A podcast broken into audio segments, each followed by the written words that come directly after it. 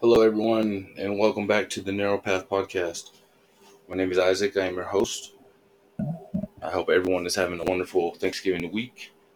I'm recording this actually on Thanksgiving, so happy Thanksgiving to everyone today. I hope you guys are having a blessed day and uh, really thinking about the importance of Jesus and the importance of our salvation uh, during this um, day. So yeah, um, uh, I hope you guys have been good since the last time I was on. I had the second episode ready and done. Um, I believe it was on Monday night, and then I listened to it, and I was having an issue with my headphones and mic, so I had to make an adjustment, get a different mic. Hopefully, this one works out better. I tested it, didn't hear no static, so should be good to go. Now, in our uh, first podcast, we covered up the first seven um, of the 23 certitudes of God that I have for us during the study, which was God is self existent, God is eternal, God is infinite, God is omnipresent, God is omnipotent, and God is omniscient as well. That's one through seven. So we're going to kick off with number eight, which I have as God is wise. and I have a Old Testament and New Testament scripture for this. Uh, Old Testament will be Proverbs 3.13, sorry, 3.19. And then 1 Timothy 1.17. So wisdom is the ability to judge correctly and to follow the best course of action based on knowledge and self-understanding. So its ability to judge correctly and to follow the best course of action based on knowledge and understanding. Proverbs 3:19 says, "The Lord by wisdom founded the earth, by understanding he established the heavens." 1 Timothy 1:17 reads, "Now to the King eternal, immortal, invisible, eh, to God was alone, who alone is wise, be honor and glory forever and ever. Amen. Knowing that we serve the all the almighty, the all powerful, the all knowledgeable Lord, it brings comfort that we don't just serve a God that can do certain abilities and that's it. He's not limited, especially when it comes to wisdom. Um, he judges correctly best based on the best course of action based on the knowledge and understanding which God is obviously miles and miles ahead of us when it comes to knowledge and understanding. Us as humans, we look for wisdom in elders, usually people we look up to, uh, mentors, bosses, um, pastors.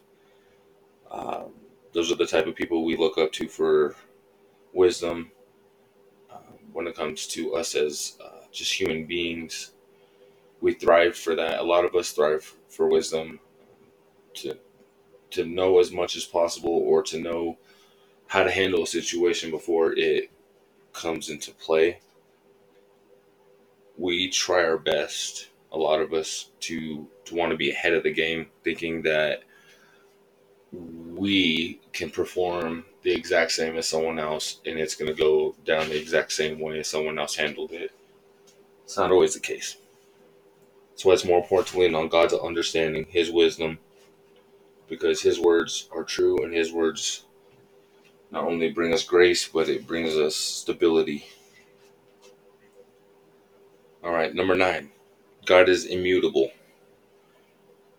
So for that, I have both the verses in Hebrews. First one is Hebrews 1 10 through 12. Hebrews 1 10 through 12. Second one is 13 and 8. Chapter 13 and 8 is the second verse. Being immutable, it's unchanging over time or unable to be changed. So Hebrews 1 10 through 12 says, And you, Lord, in, in the beginning laid the foundation of the heaven and the heavens are the works of your hands. They will perish, but you will remain. And they will all grow old like garments. Like a cloak, you will fold them up, and they will be changed. But you are the same, and your years will never fail. Amen. Hebrews 13 8 says, Jesus Christ is the, t- the same today. I'm sorry, the same yesterday, today, and forever. Amen. All right. So f- for me, in my walk, and uh, knowing that every human sins, not knowing that every human has his battles and every human falls multiple times. There's, there's no perfection when it comes to being a Christian. It's as close to perfection as we possibly can is the goal. But knowing that God cannot be changed and, and will not be changed at any moment in time gives me more comfort when it comes to his grace and mercy, knowing that I can still ask for forgiveness and he won't be like, nah, that's that's enough. You you've reached your limit. And he just throws you off. And and that's not the God we serve. Thank thank God. because all of us would be sitting in a lake of burning fire and brimstone. If that was the case. Amen. All right, number 10. God is sovereign. Now, for that, uh, I have one scripture, which is Isaiah 46, 9 through 11.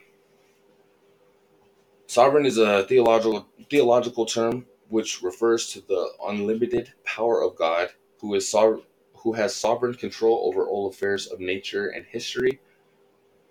Amen. The Bible declares that God is working out His sovereign plan of redemption for the world, and that the conclusion is certain. Amen. Immediately after the fall, God talked about the curse of human sin and specified the cure for men's sin. Amen. So that's Isaiah 46, 9 through 11, that reads, Remember the former things of old, for I am God, and there is no other. I am God, and there is no one like me. Declare, declaring end from the beginning, and from ancient time things that are not yet done, saying, My counsel shall, shall stand, and I will do all my pleasures, calling a bird of prey from the east, the man who exalts my counsel from a far country. Indeed, I have, I have spoken it. I will also bring it to pass. I have purposed it. I will also do it. Amen. You I want to key into the that last uh, the last line, which is, "Indeed, I have spoken it. I will also bring it to pass. I have purposed it. I will also do it." Amen. That's God saying, whatever He speaks, it will be done, and it will come on His time. It says it will come to pass. It say, "I've spoken it, and it will happen." It will come to pass. That means it will come on His time. But if He says it, just have that comfort to know that it is going to happen. Amen. I have purposed it. That means He put a meaning to it. He put a specific reason for it to enter your life, whatever the case may be. And He will do it.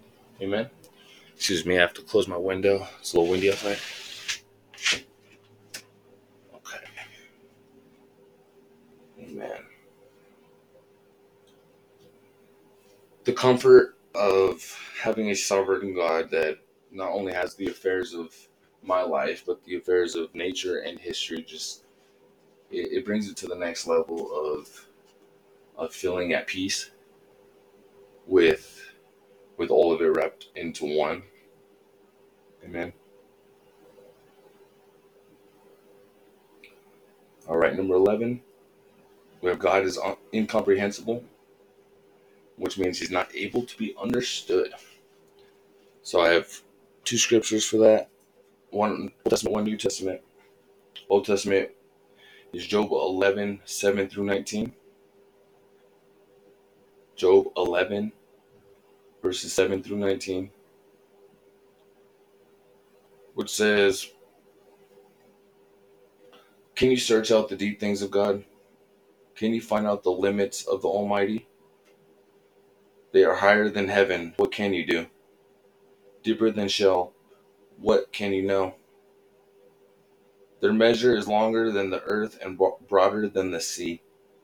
If he passes by in prisons and gathers to judgment, then who can hinder him?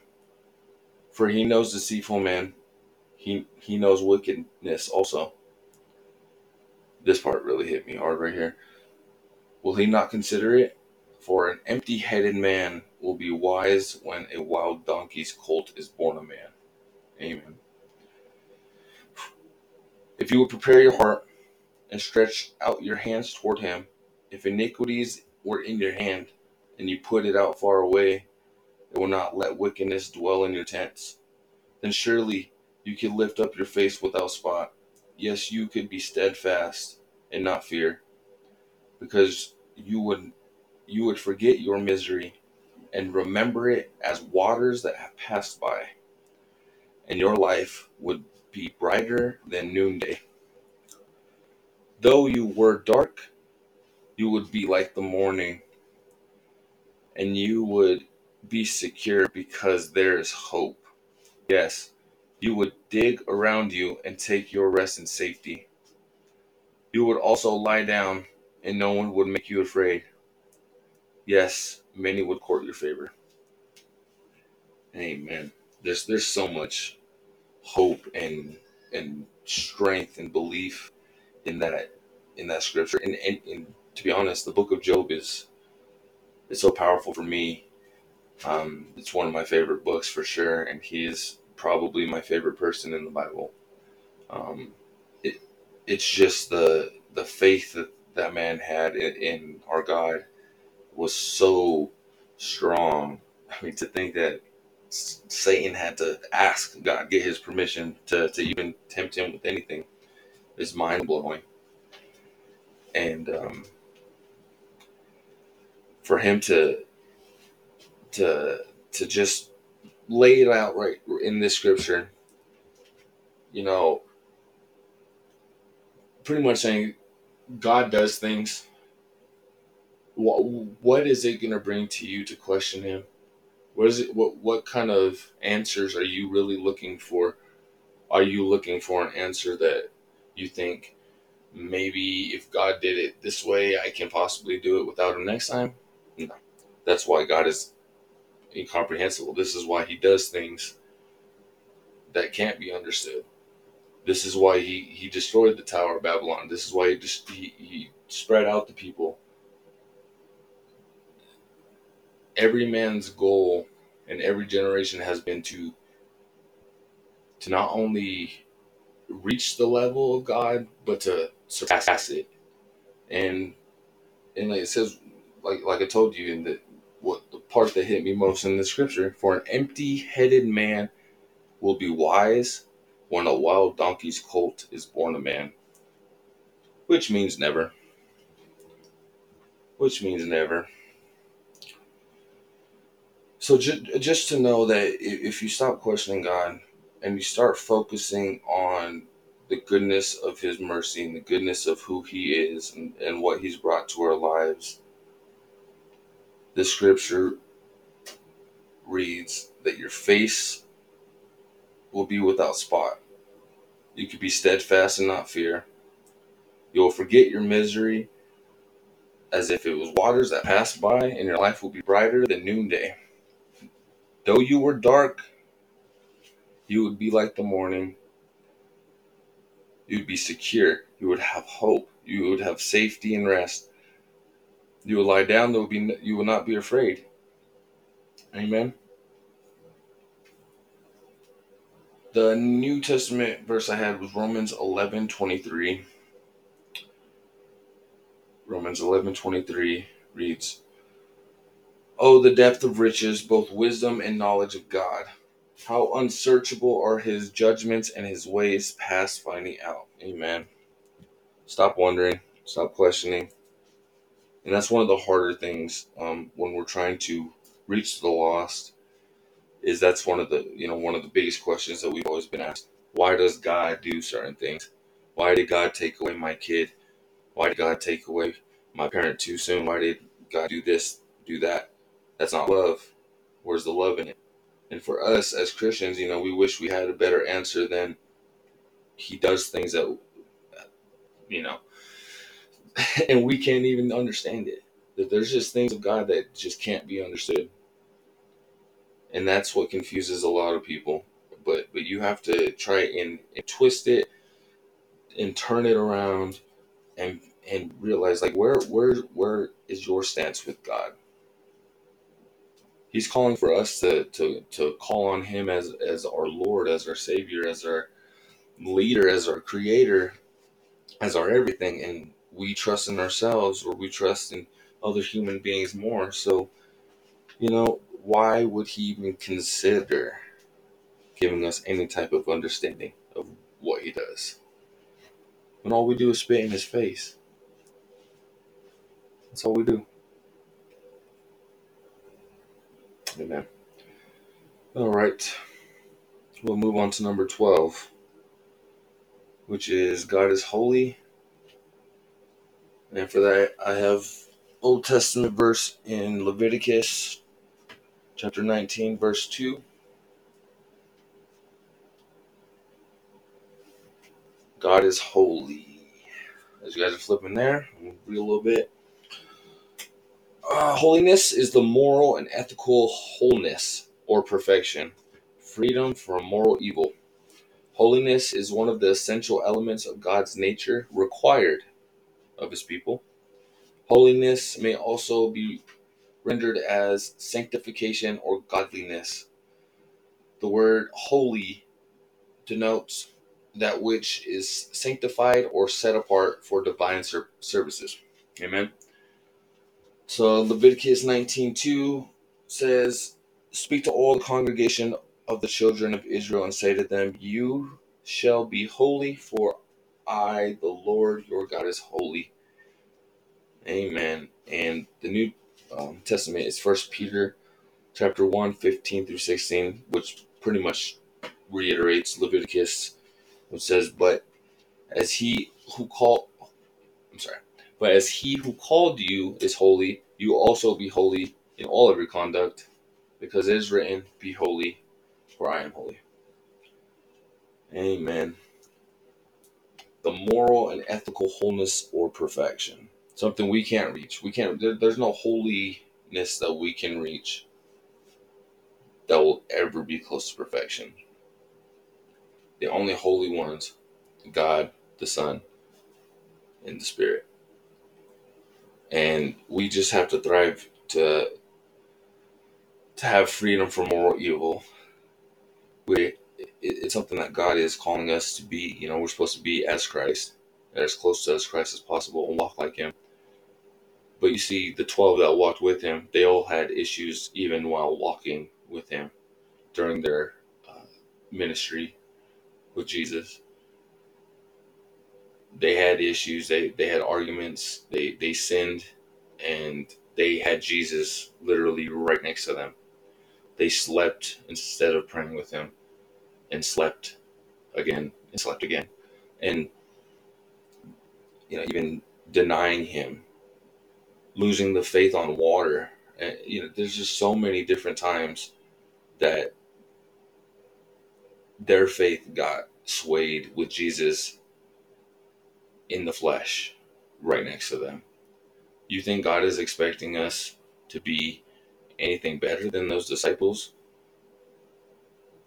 Well, we don't have Jesus in the flesh right next to us, but we do have the Holy Spirit as our comforter right next to us. And that's why he was sent down. Amen. I feel like the Holy Spirit is, in our our pastor at our church um, actually preached about this on Sunday, was the overuse and underuse of the Holy Spirit in certain situations or certain denominations, and I feel like the Holy Spirit, when it's viewed as a comforter, when it's viewed as the one that's walking beside us, is underutilized and almost not even looked at. Given the cold shoulder, shunned upon, there's no one next to us, is what. But, you know, you want to look by the eyes or you're going to look by your faith, you know, that's where you're going to see the difference. Amen. On to number 13. Number 13, God is righteous and just. God is righteous and just. For that, we have Psalms 119, verse 137. So, God always acts in accordance with what is right and is Himself the final standard of what is right. Righteousness, the definition of that is holy and upright living in accordance to God's standards. Amen.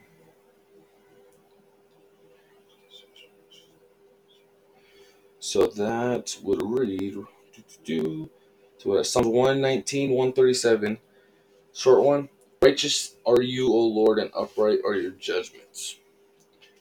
Amen. And that goes along with with when being asked, why is God doing this? Why did he do this at a certain time? Why why me? Why me? Why my family? Why them? Why the kids? God always acts in accordance with what is right and is himself the final standard of what is right. So what we think as men is not the standard of what is right. So questioning God in our standard is attempting to knock God to, to a human level, which he's not. Amen. He, he is leaps and bounds above us when it comes to righteousness and when it comes to judging and when it comes to comprehending when it comes to his wisdom, his knowledge, his understanding. Um, so for us to even drop him down to our level is a very dangerous thing. Amen. Comparing God on our standards will always be short. Amen. it's just not, that's not where God is. So it, it just to me, it doesn't make sense to, to question him when it comes to was that a right thing to do? Well, do you know God's right plan? No. Well, then, you know, there's your answer. If you knew God's right plan, then you would know what he did was correct and was just. Amen. Number 14, we have God is true. We'll jump to the New Testament for these two verses. First one is John 17 3. Then we're going to be in Titus 1 1 through 2. All right, so I'm going to speak a little bit about what that means. God, is, like God is true. Uh, God is the truth. Uh, the Spirit is the truth, and Jesus is the truth. Jesus said, "I am the way, the truth, and the life. No one comes to the Father except through me." Jesus and the revelation which the Spirit of truth gave through his apostles are the final and ultimate revelation and definition of truth. Amen. There's truth about God, truth about man, truth about redemption, truth about history, and truth about the world. In John 17 3, we have Jesus speaking, and this is the eternal life, that they may know you, and the only true the only true God and Jesus Christ whom you have sent. Amen. Then Titus 1, 1 through 2 states Paul, a bondservant of God and an apostle of Jesus Christ, according to the faith of God's elect and the acknowledgement of the truth which accords with godliness, in hopes of eternal life which God cannot lie, promised before time began. Amen. There you go. God cannot lie. So whatever he promised before time began is the truth. Amen. And it's just all correlates with, with, with one another with what we're really talking about. Is what there's levels to the faith. And and if we question any of these what we're talking about, these certitudes, then then we have an issue with our faith here not an issue with necessarily going to church, not an issue necessarily praying or reading the Bible, but this is an issue in your faith in what God you're actually serving. Are you serving the God that you want to build and have the standards too, and have this God have your 23 certitudes that you want him to, to be built on. You want to build God, you want to create God instead of acknowledging, wait, God created me, so why question? He is the creator, He is the first, He's also the last. What's in between is all God. East to west, north to south, doesn't matter. Galaxy to galaxy, it's all God. He owns it all, He created it all what he says is the truth. Jesus came down, he was the truth. He walked the life of truth. He died a death of a liar and a sinner. He made a cross look beautiful, which it isn't, with truth and grace.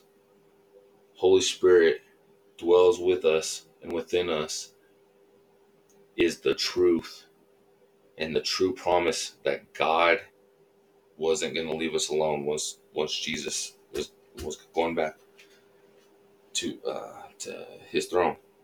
Amen. Amen. Amen. All right, this is number 15. I feel like I cruised along this one faster than when I recorded the first time.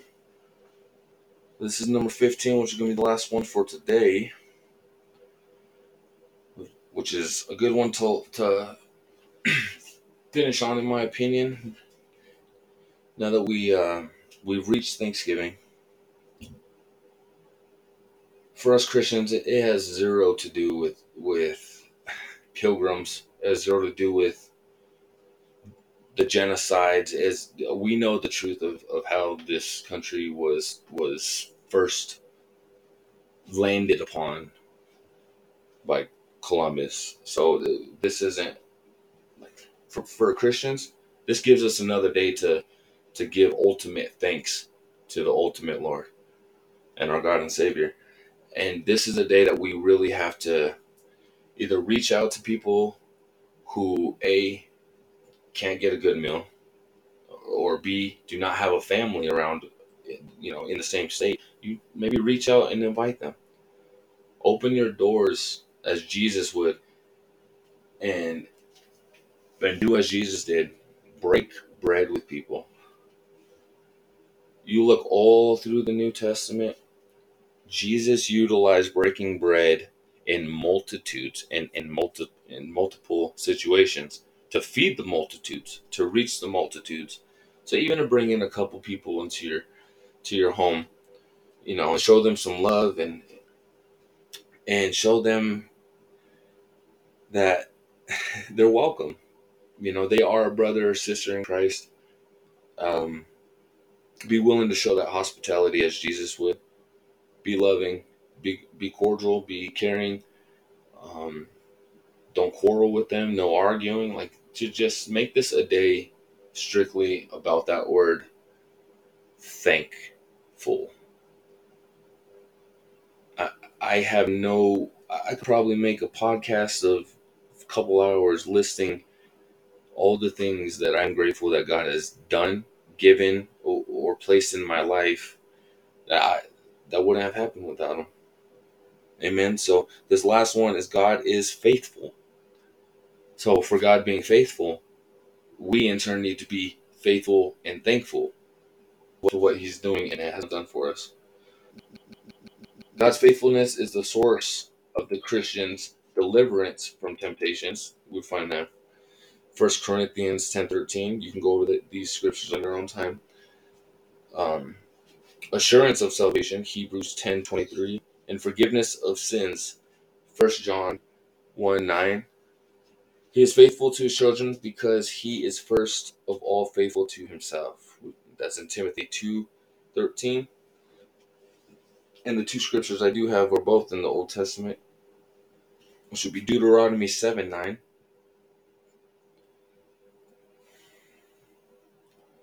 So we have Deuteronomy 7 9, which says, Therefore now that the Lord your God, He is God, the faithful God, who keeps covenants and mercy for a thousand generations with those who love Him and keep his commandments. Amen. Then we have Psalms 89, 1 through 2.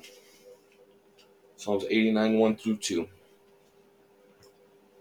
It states, I will sing of the mercies of the Lord forever. With my mouth, I will make known your faithfulness to all generations. For I have said, Mercy shall be built up forever. Your faithfulness you shall establish in the very heavens. Amen. The God who keeps covenants, who has mercy for thousand generations, for those who love him and keep his commandments, says Deuteronomy.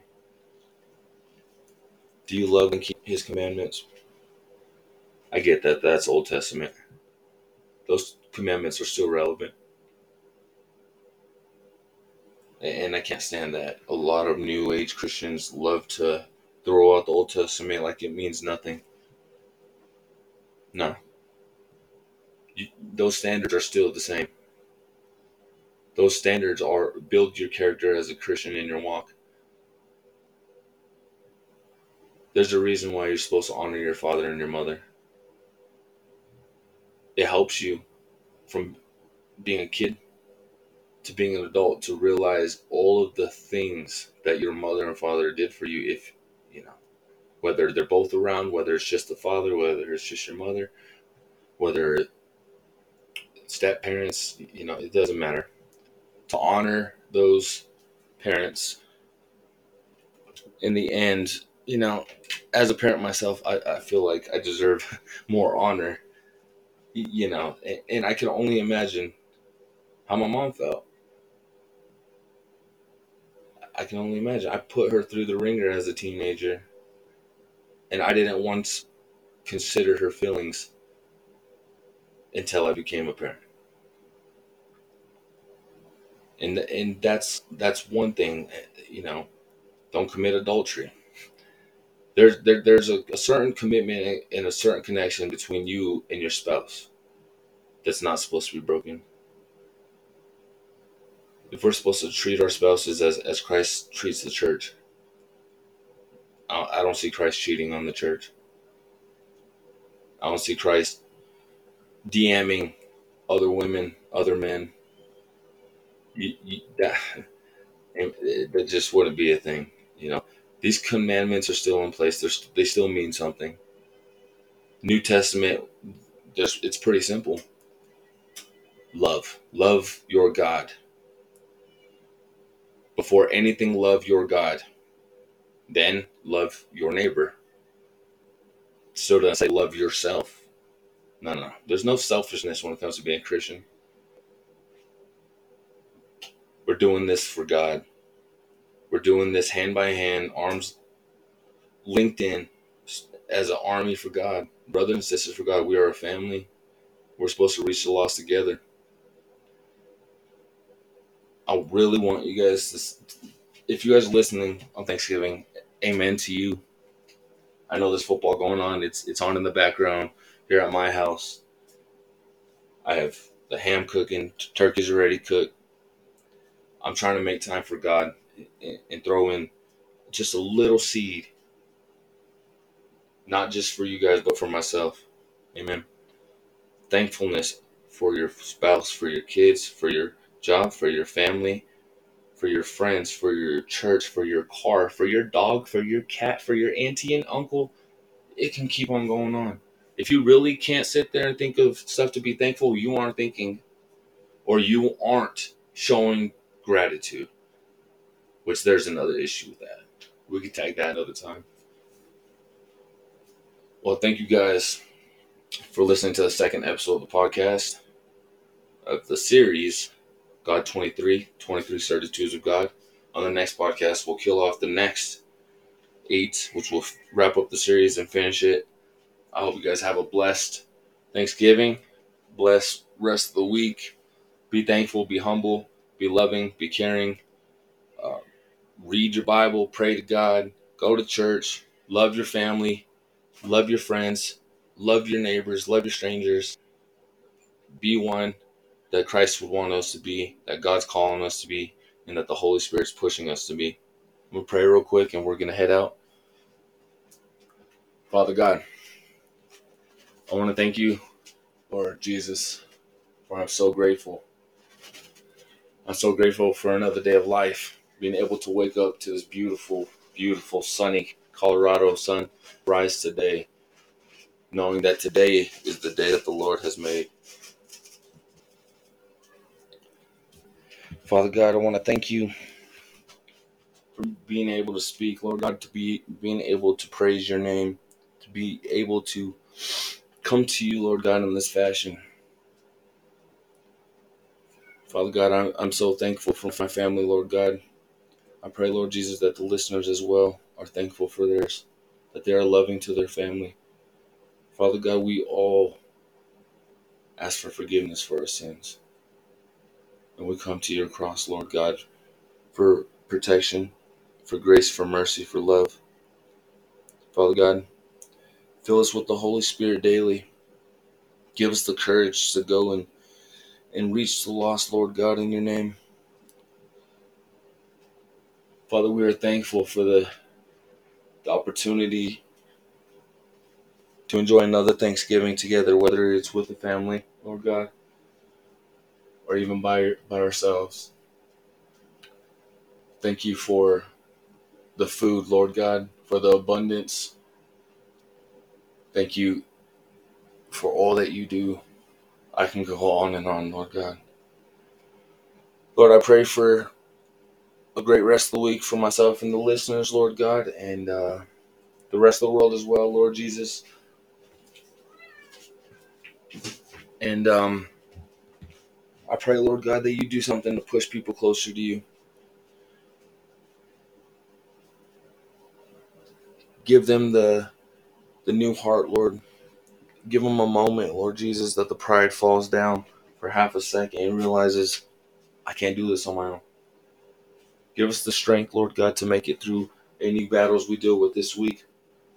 Fill our cup, Lord God, so we can fill others' cups with your name, with your glory, with your love, with your praise and honor. We come to you and we thank you. In Jesus' name, we pray. Amen. Thank you guys for taking the time to listen. I pray you guys have a good rest of this week, and I will see you guys soon. Stay prayed up, stay read up, and, and stay faithful. It's all in Jesus' name. Love y'all.